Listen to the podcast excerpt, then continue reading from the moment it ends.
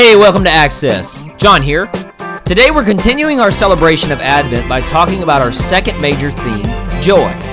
Joy is readily accessible to all believers. However, have you ever met someone who should be full of joy, yet somehow they aren't? Is that someone you?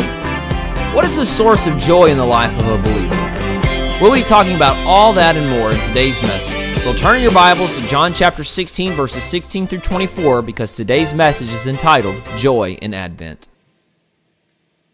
Well, today we are continuing our celebration of Advent by focusing on the second major theme, and that is the theme of joy. Now again, Advent means coming, and uh, Christians celebrate the Christmas season as the coming of Christ into the world. But we also anticipate the second coming of Christ, and so that's um, that's another Advent that we look forward to. Now, I know typically that there's a lot of confusion and a lot of maybe misinformation of what you hear about Jesus around Christmas time, but one thing is certain, and that is that as a believer, Christmas is a time of great joy. Now, um, on a side note, when I was a kid, I remember always looking forward to Christmas. And one of the reasons why is because um, we would go to my grandma's house, which was a long way from away, away from where we lived. And um, my mom would always make one of my most favorite desserts. Um, it's called pumpkin swirl. I don't know if you ever had it. Um, and I oddly renamed it pumpkin squirrel for some reason, and I don't remember why, but that's what I always knew it as. I guess that just um, kind of shows what kind of an odd kid I was. But for a believer, Christmas time is a time of great joy, not because we get to enjoy festive treats like candy canes or pumpkin lattes or eggnog.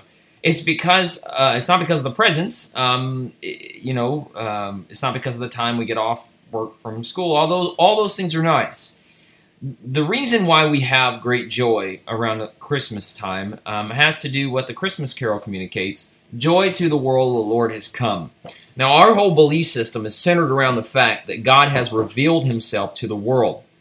And when I say our whole belief system, I don't just mean our, our belief on Sunday or our belief in God or our belief in the Bible. I mean our entire worldview is shaped um, around the fact that God has revealed himself to us. Now, our belief in God directly relates to what we believe about science and philosophy and medicine and, and morality. Uh, and this week I was sitting in a lecture for my first class in my master's program, and the uh, professor asked the students, why should we read the Bible? And there were a variety of answers that people gave. For example, it's God's book, or because it's the truth, or even uh, because God said so. That's why we should read it.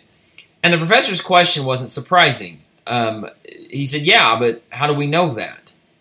And um, people who don't believe in God would certainly argue this question, why should I read the Bible? And while people who believe in God can generally agree that they should read the Bible, many people don't know why. Many believers are uncertain as to why they should read God's Word.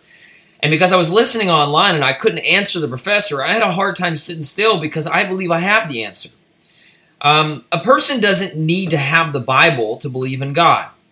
Um, for example, my great-grandfather was, wasn't reading the Bible when he was saved. He was out squirrel hunting. And um, he said that God revealed himself to him. Now, we, ha- we believe in God because God has revealed himself to us.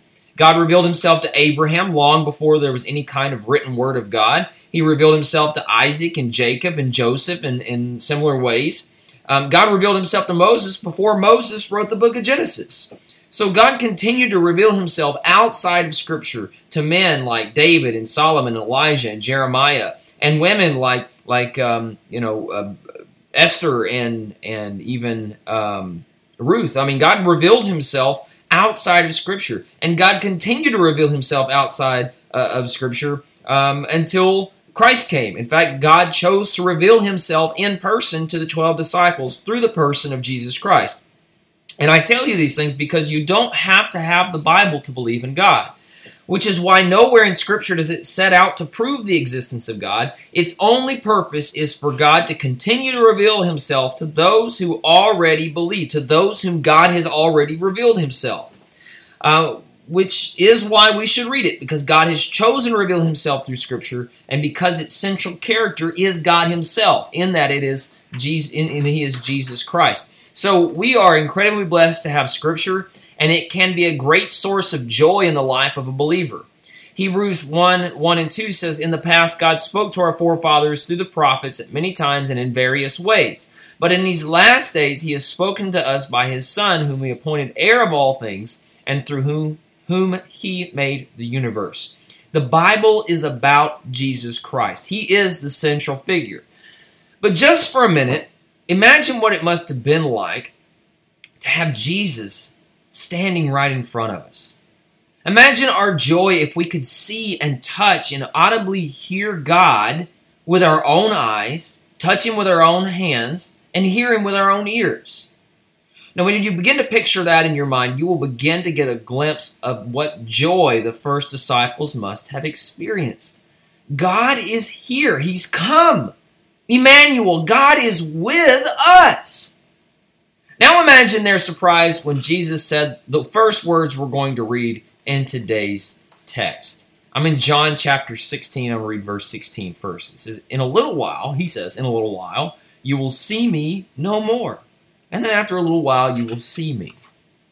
Now, as children of God, I read this passage to show you that as children of God, we have every reason to experience joy, but we often allow the heavy burdens of this life to make it easy to forget it. Um, you know, Jesus certainly dropped something heavy on his disciples. He told them that he was about to leave them. Now, I'm certain that when Jesus told them this, that he had two meanings in mind. I think the first meaning was the cross, and the second meaning was when he would ascend into heaven and prepare a place for them. But could you imagine the heartache of the disciples? Could you imagine what tough news that must have been? They waited their entire lives to find God, and here he was. They left everything to follow him. And now he was about to leave? Listen to what they say in, in verses seventeen and eighteen. It says, "Some of his disciples said to one another, 'What does he mean by saying, in a little while you will see me no more, and then after a little while you will see me, and because I'm going to the Father?' They kept asking, 'What does he mean by a little while? We don't understand what he's saying.'"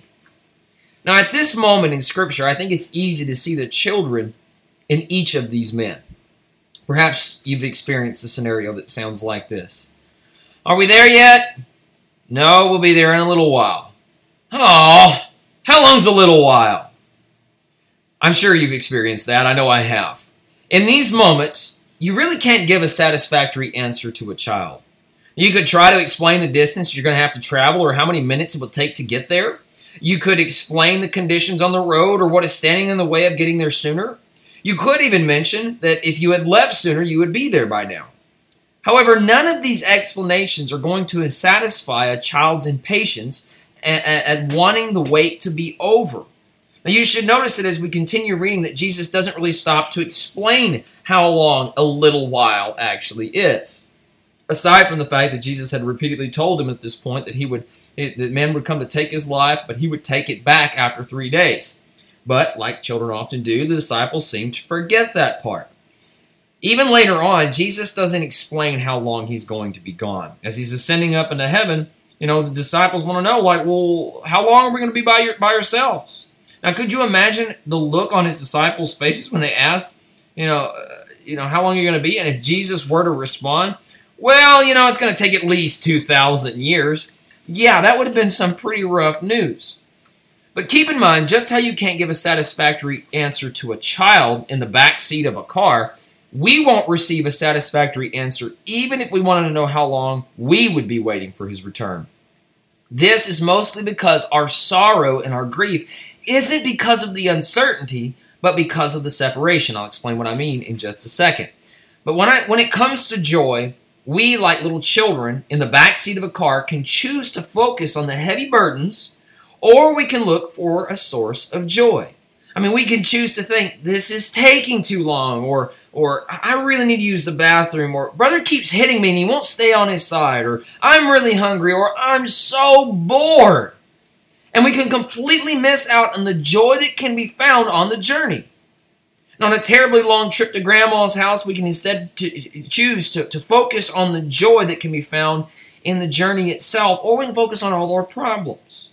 We can choose to think, Uh, you know, we have even an opportunity to choose to think about how awesome it's going to be when we actually get there.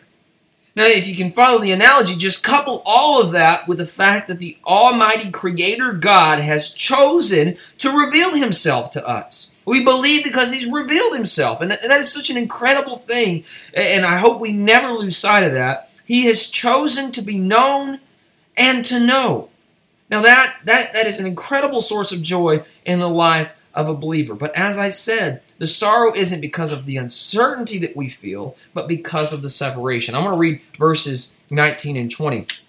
This is what um, it says in, in John sixteen, nineteen, twenty. It says, Jesus saw that they, they wanted to ask him about this, and so he said to them, "Are you asking one another what I meant when I said, 'In a little while you will see me no more, and after a little while you will see me'?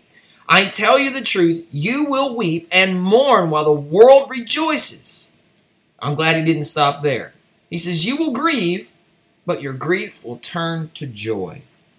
The reason why Jesus' disciples were upset was not because of the time period, but because of the separation that they would feel from Christ. And so I just want to point out that the source of sorrow, our source of sorrow, is an absence of Christ. It's because of the absence of Christ. Jesus knew he was laying a heavy burden on his disciples. He knew his words brought pain, which is why he follows up with them. He doesn't just leave them. He doesn't abandon us to our grief. He doesn't tell us, man up or build a bridge and get over it. He knew that while he was gone, this would be a source of heartache. That separation was going to, to cause tremendous pain to his disciples. And, and this heartache, it found its epicenter when Jesus was taken away from them and beaten and falsely accused and condemned and crucified. And he died on a cross, and he was he was put into, into a tomb under heavy guard. That was the epicenter of their heartache. Just imagine the heartache of John, a man who had left everything to follow Jesus. And, and as our author writes about this, he's he's re, re, recounting what had happened. Just imagine as he would look up and see his teacher, his master, his friend, even his God hanging on a cross, beaten almost beyond recognition. The sorrows of this life are caused by the absence of Christ. Think for just a second about all of our heavy, heavy burdens. Think about what, what is what is troubling you right now. What are you dealing with that's causing you a significant amount of sorrow? Is it your family? Are they causing are they causing you a significant amount of stress, embarrassment, or, or heartache? Is it your marriage? Are you currently experiencing a rift between yourself and your spouse and you're not sure what to do about it? Is it your finances? Are you swimming in a sea of debt and uncertainty about what's going to happen? Is it your pride? If you're honest with yourself, do you look up and, and, and realize that most of your problems are because you, you've been unwilling to admit that you're wrong? Maybe it's your health. Maybe you're suffering from a condition that the doctors can't explain and you have no hope of it getting any better. What are your heavy burdens? Well, wouldn't it be fair to say that each of those sorrows is because of an absence of Christ, either in your heart and mind or in someone else's? I mean, at that moment, at this moment, you could have others who are making your life a living hell. I, I certainly have been there. Isn't that because they either don't know Christ or because they are running away from God or worshiping someone or something else? Maybe maybe you feel like your life is a living hell because of your circumstances. But think about that. Isn't it, isn't it really because you either don't know Christ or because you're running away from Him and you're worshiping something or someone else? Listen, true joy is present no matter the circumstances. And it's readily available for all believers. We just have to abandon worshiping something or someone else or, or being disappointed by our worship in them. And we need to take hold of that joy instead. Now, I say that knowing full well what it's like to battle depression. While I was in the thick of my depression, I told people, listen, guys, I'm not at odds with God, yet I'm still in my depression.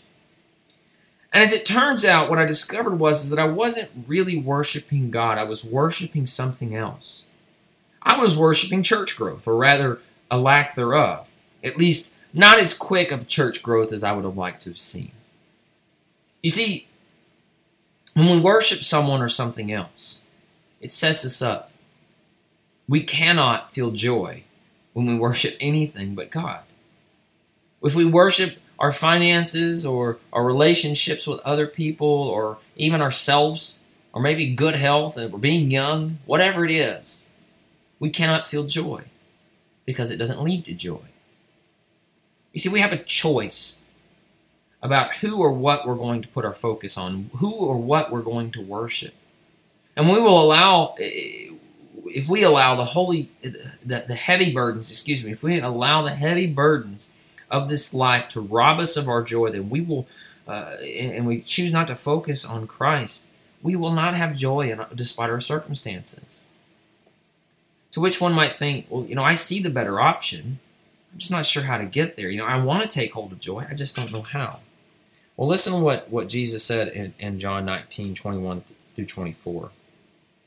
This is what he says. He says, a woman giving birth to a child has pain because of her time has come. But when her baby is born, she forgets about the anguish because of her joy that a child has been brought into the world. So with you, now is your time of grief, but I will see you again, and you will rejoice. And no one will take away your joy. In that day you will no longer ask me anything. I tell you the truth, my Father will give you whatever you ask in my name. And until now you have not asked for anything in my name. Ask and you will receive, and your joy will be complete. If you will put your eyes on Christ, we have the assurance of God Himself that our grief will turn to joy. Jesus gives a perfect analogy of how to help His disciples understand how their grief will turn to joy. He mentions how a woman goes into labor and feels the most excruciating pain of her life. Yet somehow, after experiencing the full wrath of God, when she holds her baby, she has great joy. Even to the point of saying later on in her life, boy, I want to do that all over again. To which I would ask, are you crazy? Do you not remember the miserable state you were in for at least six months of your pregnancy? Then, of course, there are those kind of women that other women hate that have a very pleasant pregnancy and never have a problem in the world, which I can assure you my wife Erin was not one. But, you see, when Erin gave birth to, to Christian, I, I literally thought, I literally thought she was going to die because of the pain that she was in. She was starting to fade. Yet later on, she looked at me, and she said, I miss being pregnant. I didn't say it, but I certainly thought it. Are you out of your mind, woman? I might have said it, I just don't remember. Jesus nailed it on the head when he said, she forgets the anguish because of her joy that a child has been brought into this world. This is how it will be with us. It's a perfect analogy of how it will be with us when we are with Jesus in eternity. It's e- even a, a picture of the reality that we can have here whenever we're in the abundant life with Christ. Jesus gives his disciples four assurances in verse twenty-two. He says, now is your time of grief. Yes, now is the time, and it hurts. But I will see you again, and you will rejoice, and no one will take away your joy. Now, I think we can picture Jesus saying the very same thing to us because our world is full of sorrow. We're in this time of separation. We don't get to see Jesus face to face. Now is the time of your grief. But I will see you again, and you will rejoice, and no one will take away your joy. He even gives a greater assurance in verse thirty-three when he says, in this world you will have trouble. Yeah, you're going to have trouble, but take heart, I have overcome the world. You see, the sorrows of this life, Jesus has overcome. So whatever you're dealing with, that you're frustrated about or you're angry, if you put your eyes on Christ, know this, that Christ has overcome those things. And to top it all off, Jesus even gives yet another assurance. He says in verses twenty-three and twenty-four, I tell you the truth, my Father will give you whatever you ask in my name. And until now you've not asked for anything in my name. Ask and you will receive, and your joy will be complete. Well, okay, how does that work? Because, you know, I've, I've always ended my prayers with, in Jesus' name I pray. I guess that was how I was taught to pray. And yet there have been times when several things that I've asked for, I, I, I haven't received. Am I doing things wrong? Did I misunderstand? Or is Jesus a liar? And to understand what Jesus meant by this verse, I, I really think it's helpful to go back to the original Greek on this one. The word uh, for in Greek for Jesus' quote, name is onomati, which means name, authority, and cause. In other words, as ambassadors of Christ, you know, asking for things in Jesus' name isn't just tacking, in Jesus' name I pray, amen, to the end of our prayers. To pray in Jesus' name means to pray in His authority and cause. In other words, if Jesus was asking, what would He pray for? Would Jesus really be asking for that new bass boat? Would He be really be asking to win the lottery? He doesn't need those things. Here's a couple good questions to ask when you're considering whether or not your prayers are really asked in Jesus' name or not. Think about it. If God gave you exactly what it was you were asking for, would it benefit the life of anyone but yourself? Would what you're asking for really bring glory to God? You know, I have family members that I have continually prayed that God would reveal Himself to. And one would think, you know, that, that certainly could benefit the life of someone else and bring God glory. Except when I'm honest with myself, I realize that I usually pray that prayer out of frustration. The reason I'm asking is not really because I'm concerned with their relationship with the Lord, but because I don't want to have to deal with their immaturity anymore. They're causing me stress and frustration, and I know they just need Jesus. And if they found Jesus and they put their eyes on Him, then they, they would stop this behavior that they're doing or stop putting me through things. Or I will ask, you know, just to, to relieve myself of any kind of guilt or, or, or any kind of heartache or worry, stress. I don't want to worry about them in the, in the future. I want their eternal security to be secure so I don't have to worry about them. You see, I often ask for me, not for them. And as ugly as this truth is, I know that's not really the prayer prayed in Jesus' name. Our grief will turn to joy when we live and pray in the authority and cause of Christ. You see, one of the most beautiful things in this passage is that God has and will continue to reveal Himself to us. And He will leave us with questions for now, because now is our time of grief. One day, though, we won't have sorrows. We won't even have questions. Jesus told His disciples, in that day you will no longer ask me anything. Which kind of blows holes in my list of things I want to ask God when I get to heaven. However, the reason why isn't because it will be, you know, it will be a press conference where we have to hold our questions for all eternity. The reason why we won't have to ask is because we will know. God will reveal Himself to us in all of His entirety, and we will worship Him. This assurance can be a source of great joy in the life of a believer. We just have to leave our sorrows behind. And, and here's, here's the truth about our sorrows. No matter what sorrows we might be facing, the night can be dark. But in the darkest of our night, we can know by the assurance of God Himself that joy comes in the morning. The first church I served as a youth pastor in, I had a, there was a couple, uh, James and Louise, and my wife and I, we loved them very much. And one day, day we got the news that they were in a horrible car accident. Now, James escaped with just a few minor cuts, bumps, and bruises, but his wife, Louise, because of the impact, she hit her head on the window, giving her a pretty serious con- concussion. And and um, we went to see her in the hospital. She was sitting up in her bed, and she just thanked us over and over and over again for coming. And we were happy to be there, except Aaron and I couldn't. Could, we could tell that something wasn't quite right. We knew something was wrong. See, because of her concussion, she kept resetting what she was able to remember. She had about three minutes that she remembered, and then after that three minutes, she just reset. So she ended up asking us the same questions over and over and over again because she couldn't remember that she'd already asked us. And we, we didn't want to be rude, but when you, when you ask the same question, we're like, yes, yes, ma'am, yeah, yeah. Oh, oh you're going to ask me that question again? Oh, okay, um, yes, yes, ma'am, I'll play along. But after like the fifteenth or sixteenth time, you're just like, yes, yes, yes, I, you already asked me that, yes. But she, you know, not only was she asking questions, she kept saying this phrase over and over and over again that we will never forget. In fact, every time we hear it, we think of her because when she said it, she said it to us every time as if it were the first time she had said it. And we needed to hear it. What happened, what would happen is she would consider the wreck, consider the damage done to her vehicle, consider the damage done to her own body, and she would say, well, this too shall pass. Over and over and over again, she said that to us. Well, this too shall pass.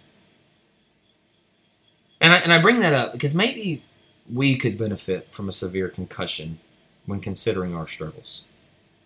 In our heartache and in our sadness, we have the assurance of God himself that this too shall pass. One day all our sorrows will pass. And that brings joy to the life of a believer. This is temporary. We don't have to deal with this forever. One day we will have our joy made complete. A joy that Jesus said can never be taken away. Hey, thanks again for listening. We pray that God blessed you through this message and has given you a clear direction for your life. Please remember to download our church app by searching F B C Runge in Google Play or iTunes, and remember to subscribe to our podcast so that you never miss another message. If you have any questions about today's message, you can contact us via Facebook or Twitter, or use our website. Until then, we hope that you share in our vision to help people take root, grow, and bear fruit. And if so, then let's get out there and get to work.